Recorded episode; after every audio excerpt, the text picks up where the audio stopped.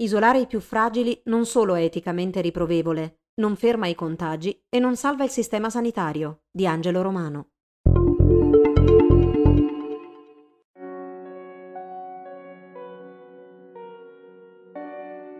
Nei giorni scorsi ha fatto capolino sui media la proposta avanzata individualmente da alcuni studiosi e poi ripresa da qualche presidente di regione di isolare gli anziani, in quanto soggetti più vulnerabili al nuovo coronavirus, in modo tale da poter evitare un nuovo lockdown su tutto il territorio nazionale. L'idea non è così originale e ripropone in Italia un dibattito che in altri paesi, in particolar modo negli Stati Uniti e nel Regno Unito, è stato già metabolizzato e in gran parte accantonato perché ritenuto inattuabile da un punto di vista sociale, scientifico e anche etico. I primi ad intervenire sono stati gli economisti Carlo Favero, Andrea Ichino e Aldo Rostichini. In un articolo pubblicato il 27 ottobre su lavoce.info e Il Foglio, i tre economisti sostengono che considerato che a subire i danni più grossi dalla Covid-19 sono gli ultra cinquantenni, si potrebbero evitare il lockdown e le pesanti ricadute sull'economia limitando i contatti tra i giovani e gli anziani, gli over 50. I dati sulla letalità della Covid-19, scrivono gli autori dell'articolo, mostrano come i giovani non corrano rischi. Su oltre 37.000 morti per Covid-19, solo 409 avevano meno di 50 anni e solo 19 meno di 30. Pur non avendo a disposizione i dati sulle terapie intensive, ma si può presumere che le persone con meno di 50 anni siano una frazione relativamente trascurabile, e senza far riferimento a quelli sui ricoveri ospedalieri in generale, i tre economisti desumono che isolando gli over 50 dal resto della popolazione si ammalerebbero meno anziani e di conseguenza verrebbero occupati meno posti letto negli ospedali, alleggerendo la pressione ospedaliera e consentendo così di convivere con il virus e tenere aperte le scuole e le attività produttive del paese. Isolare gli anziani è una delle strategie più efficaci per combattere la Covid-19, ma è sorprendentemente trascurata, commentano Favero, Ichino e Rostichino. Ma è effettivamente così? Isolare gli anziani per non far circolare il virus tra di loro è una strategia efficace tale da ridurre il tasso di contagiosità nella popolazione italiana? A ben vedere, l'efficacia di cui parlano i tre economisti non sembra fondata su dati ed evidenze empiriche. Nel pezzo non ci è dato sapere in che modo e in che misura l'isolamento degli over 50 combatta la Covid-19 e riduca la trasmissibilità del virus. Questo perché la loro analisi circoscrive la pericolosità del virus alla manifestazione più dolorosa della malattia, la sua letalità, ma non affronta i meccanismi di replicazione del virus. Inoltre, Poco fattibili e deboli risultano anche le soluzioni proposte per limitare i contatti tra gli under e gli over 50. Oltre a vietare i pranzi domenicali di famiglia, raccomandazione tra l'altro più volte reiterata da rappresentanti del governo in queste settimane, i tre economisti propongono di fare didattica a distanza in classe, tenendo gli studenti in presenza a scuola, sorvegliati dal personale al di sotto dei 50 anni, e i docenti più anziani a fare lezione da casa di separare rigidamente tra i due gruppi d'età l'uso dei mezzi pubblici, risolvendo così la questione del sovraffollamento del trasporto pubblico. E l'orario d'ingresso nei supermercati, di offrire dei voucher ai giovani che vivono con persone al di sopra dei 50 anni per trasferirsi negli alberghi rimasti vuoti e andare a mangiare nei ristoranti senza clienti. Tre giorni dopo, il 30 ottobre, il ricercatore dell'Istituto per gli Studi di Politica Internazionale, ISPI, Matteo Villa, pubblica uno studio in cui cerca di analizzare i possibili benefici di un eventuale isolamento selettivo delle persone oltre i 70 e i 60 anni. Isolare queste fasce di persone, secondo l'analisi del ricercatore dell'ISPI, potrebbe ritardare la necessità di un nuovo lockdown e contenere la pressione sul sistema sanitario nazionale. Considerato che l'82% delle persone decedute ha più di 70 anni e che il 94% è ultra sessantenne, e ipotizzando lo scenario peggiore possibile, in cui non vengono prese misure alternative, non viene fatto nulla per impedire la circolazione del virus e si infetta il 70% della popolazione italiana, circa 42 milioni di persone, la mortalità diretta del virus si dimezzerebbe se fermassimo solo gli ottantenni. Scenderebbe del 74% se isolassimo gli over 70 e del 91% se il lockdown selettivo riguardasse anche gli ultra sessantenni. L'impatto sulla forza lavoro, prosegue Villa, sarebbe limitato perché il provvedimento interesserebbe 2,3 milioni di cittadini, il 9% del totale dei lavoratori, e non tutti sarebbero invitati a non lavorare, perché potrebbero essere impiegati da remoto. Tuttavia, l'analisi non scende nel dettaglio delle tipologie, dei settori e dei ruoli lavorativi interessati. La misura, osserva ancora il ricercatore, non consentirebbe di risolvere il sovraccarico delle strutture ospedaliere in caso di alta circolazione del virus, ma allevierebbe la pressione sul sistema sanitario nazionale. Facendo riferimento ai dati della Lombardia, l'età mediana di chi è ricoverato in terapia intensiva, 63 anni, è più bassa di chi muore, 82 anni. Il 50% ha 63 anni e il 75% ne ha più di 56. In uno scenario di massimo contagio, 70% della popolazione contagiata, l'isolamento selettivo consentirebbe di ridurre del 75% la pressione sul sistema sanitario nazionale. Avremmo una stima di 550.000 ricoverati, invece di 2,1 milioni, e 26.000 persone in terapia intensiva, invece di 106.000. Alla luce di questi dati, conclude Villa, l'isolamento selettivo non sarebbe da solo una soluzione al problema della saturazione degli ospedali, ma renderebbe ogni livello di contagio notevolmente più sostenibile, perché sia il numero massimo delle persone che necessiterebbero di terapia intensiva, sia la velocità di riempimento dei posti a disposizione sarebbero nettamente inferiori. Tuttavia, anche in questo caso, lo studio si concentra sull'effetto più drammatico della malattia, i decessi e le ospedalizzazioni, senza prendere in considerazione il tasso di replicazione del virus. Inoltre, come osserva lo stesso ricercatore dell'ISPI su Twitter, la proposta risulta di difficile realizzazione. Come isolare il 17% degli italiani se ultra settantenni o addirittura il 29% se ultra sessantenni, considerato che molte persone anziane vivono assieme a persone più giovani e più della metà di loro vive entro un chilometro di distanza dai propri figli. Come garantire una rete di servizi alla persona in genere delegati alle famiglie? Come evitare di concentrare queste persone in alberghi, probabili luoghi di amplificazione del contagio, come accaduto in diverse RSA in Italia? A tutte queste domande, Villa risponde di non avere una risposta e che si tratta di una proposta la cui realizzazione richiede uno sforzo enorme. Nei giorni successivi, l'ipotesi dell'isolamento selettivo viene ripresa dal presidente della regione Liguria, Giovanni Toti, che in un tweet molto discusso e in un paio di post su Facebook propone di proteggere gli anziani tenendoli a casa. In questo modo diminuirebbe la pressione sugli ospedali e non verrebbe fermata la produzione del paese, le scuole e il futuro dei nostri giovani. Su Repubblica interviene anche la sociologa Chiara Saraceno, che si dice favorevole alla proposta dell'isolamento selettivo degli over 70 se questo permetterà di non chiudere le scuole.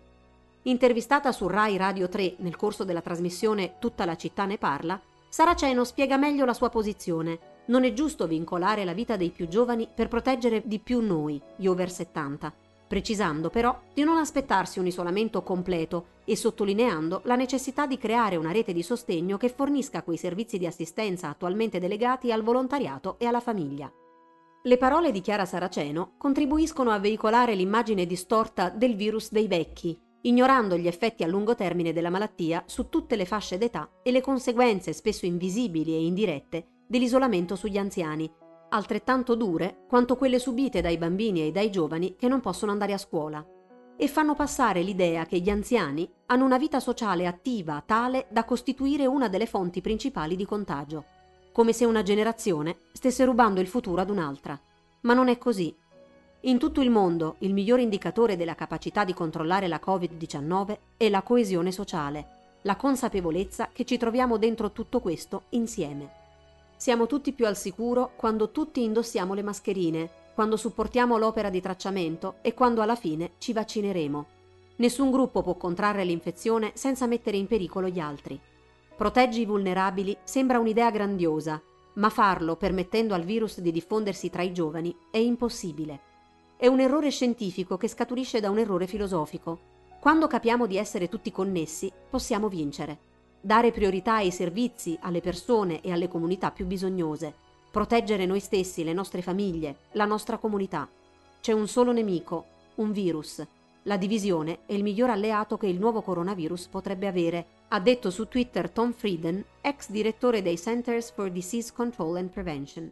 Come si legge nella lettera degli esperti che hanno firmato il John Snow Memorandum, pubblicata su The Lancet, L'isolamento prolungato di ampie fasce di popolazione è praticamente impossibile e altamente non etico. L'evidenza empirica di molti paesi mostra che non è fattibile limitare focolai non controllati a particolari settori della società. Un simile approccio rischia inoltre di aggravare ulteriormente le disuguaglianze socio-economiche e le discriminazioni strutturali già messe a nudo dalla pandemia. Sono essenziali speciali sforzi per proteggere i più vulnerabili, ma devono andare di pari passo con strategie su più fronti a livello di popolazione. Le critiche allo studio di Matteo Villa.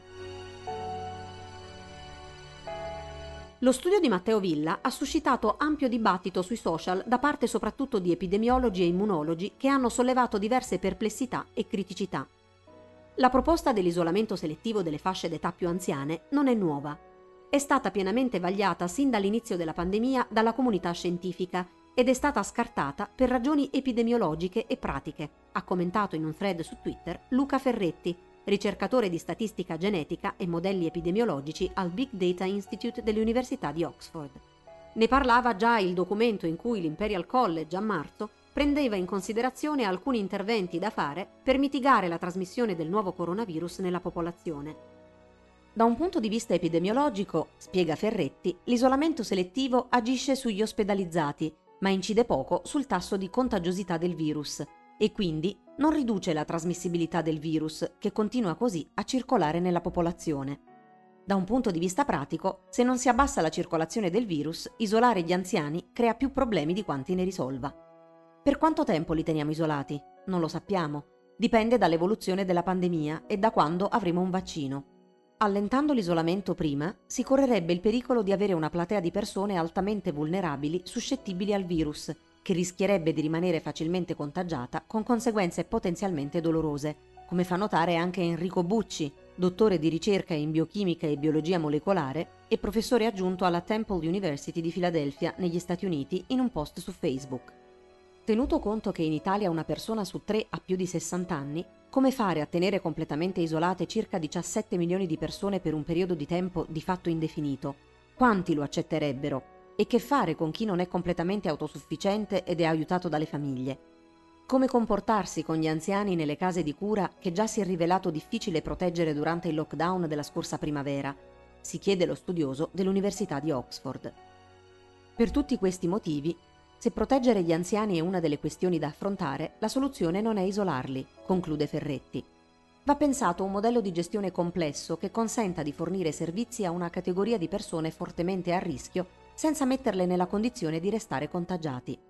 A queste osservazioni Matteo Villa ha risposto sempre su Twitter concordando che l'isolamento selettivo può ridurre i contatti ma non abbatte il tasso di contagiosità e precisando che non era sua intenzione proporre un confinamento collettivo a lungo termine, ma presentare una soluzione subito precedente ad un lockdown nazionale, in presenza del peggiore scenario possibile e in assenza di altre misure alternative di contrasto alla diffusione del virus.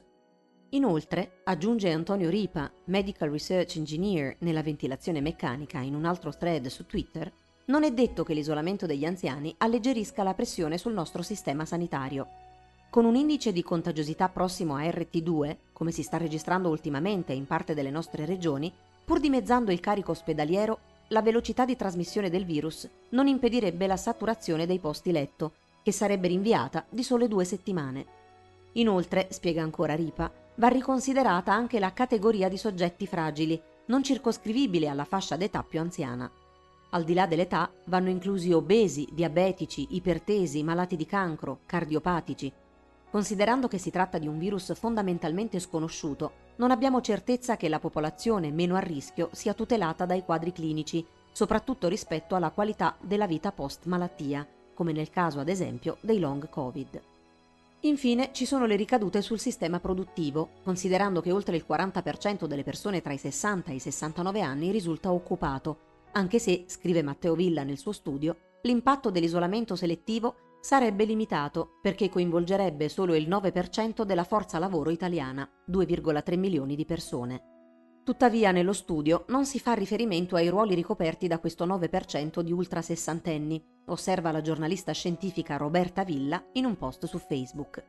Facendo riferimento solo ai medici, secondo i dati del Centro Elaborazione Dati della Federazione Nazionale degli Ordini dei Medici, Chirurghi e degli Odontoiatri, si legge nel post, in totale in Italia a ottobre 2020 gli iscritti all'albo dei medici, escludendo gli odontoiatri, sono 394.243 più di 22.000 hanno già compiuto 75 anni. In teoria dovrebbero essere in pensione ed è giusto che si tutelino, anche se sappiamo bene che molti di loro non hanno esitato a rientrare in campo per dare supporto ai più giovani nelle fasi peggiori della prima ondata, talvolta anche perdendo la vita. È giusto? È sbagliato? Quanti malati hanno salvato prima di occuparne i letti? Sono adulti pienamente consapevoli, vietare loro per legge di intervenire in una situazione così, se lo desiderano e sono fisicamente e mentalmente in grado di farlo, mi sembra assurdo. Tra i 70 e 74 anni, prosegue la giornalista scientifica, l'8% è fuori dal Servizio Sanitario Nazionale, ma esercita nel privato, mentre senza gli ultra sessantenni l'intero sistema rischierebbe di collassare, col 40% del personale medico in meno. Ora traslate l'esercizio ad altre attività e professioni, ai farmacisti, agli autisti dei mezzi pubblici, ai ferrovieri, alle forze dell'ordine, ai tassisti, ai commercianti, ai idraulici ed elettricisti e chiedetevi se questo paese, che sicuramente ha bisogno di fare largamente spazio ai giovani, un'assoluta priorità, può farlo per decreto, da un giorno all'altro, nel mezzo della peggiore crisi degli ultimi 80 anni. Le conseguenze dell'isolamento e del distanziamento fisico sugli anziani. La proposta di isolare gli anziani per evitare un lockdown generalizzato è stata già affrontata in altri paesi negli scorsi mesi. Come ricostruisce Alberto Pugliafito su Slow News, ad Abu Dhabi, Dubai e Ras Al Khaimah hanno impedito alle persone con più di 60 anni di muoversi di casa. Lo stesso è successo nelle Filippine. In Argentina ci hanno provato con le persone ultra settantenni, ma poi hanno fatto retromarcia. In Tunisia hanno confinato i bambini sotto i 15 anni, gli over 65 e le donne incinte. Anziani e malati non potevano andare a funzioni religiose in Pakistan. Nel Regno Unito la proposta era stata fatta a marzo dal Premier Boris Johnson, per poi essere rapidamente accantonata e lasciare spazio al lockdown generalizzato, mentre negli Stati Uniti l'idea è stata lanciata in più occasioni. Ad aprile, dal giornalista di Fox News Tucker Carlson, che durante una delle sue trasmissioni si è chiesto perché dobbiamo chiuderci tutti dentro. Non possiamo semplicemente isolare gli anziani e le persone più vulnerabili mentre il resto del paese continua a occuparsi dei suoi affari? A maggio la proposta era stata poi ripresa da quattro economisti dell'MIT in un saggio accademico e in un articolo sul Time. L'argomentazione era pressoché identica a quelle ascoltate in questi giorni in Italia. Dato che le persone di età superiore a 65 anni hanno un tasso di mortalità circa 60 volte superiore rispetto a quelle di età compresa tra 20 e 49 anni, isolare gli anziani può essere una misura protettiva molto efficace per ridurre i decessi.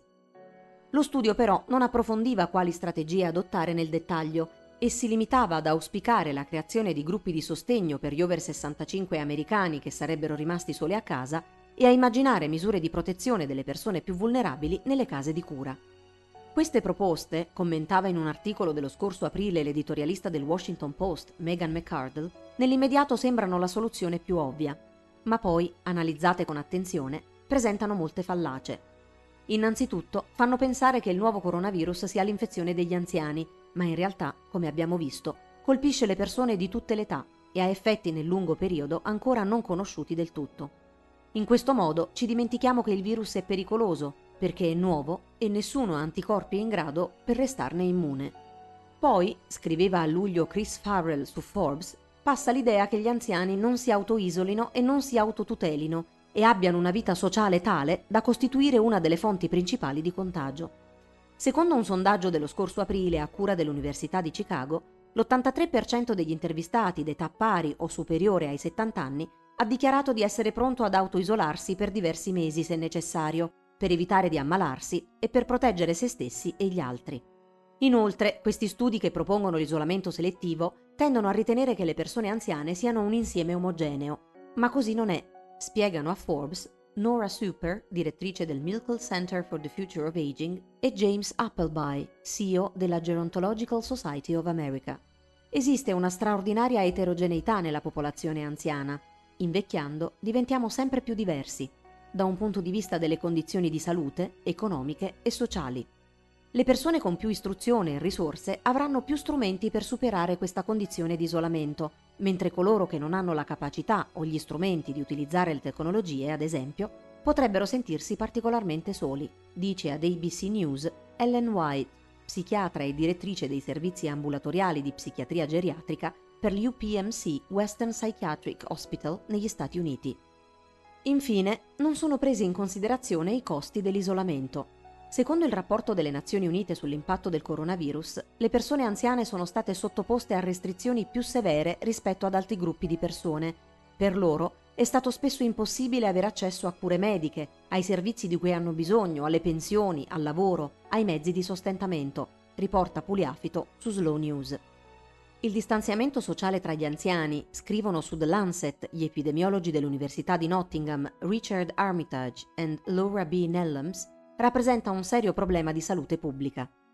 Gli anziani fragili sono particolarmente a rischio a causa della mobilità fisica limitata o ridotta, della loro minore autonomia, della maggiore vulnerabilità alle infezioni, del declino cognitivo, di condizioni di salute croniche, spiega ad ABC News Stephanie Cacioppo, direttrice del Brain Dynamics Laboratory presso la Pritzker School of Medicine dell'Università di Chicago.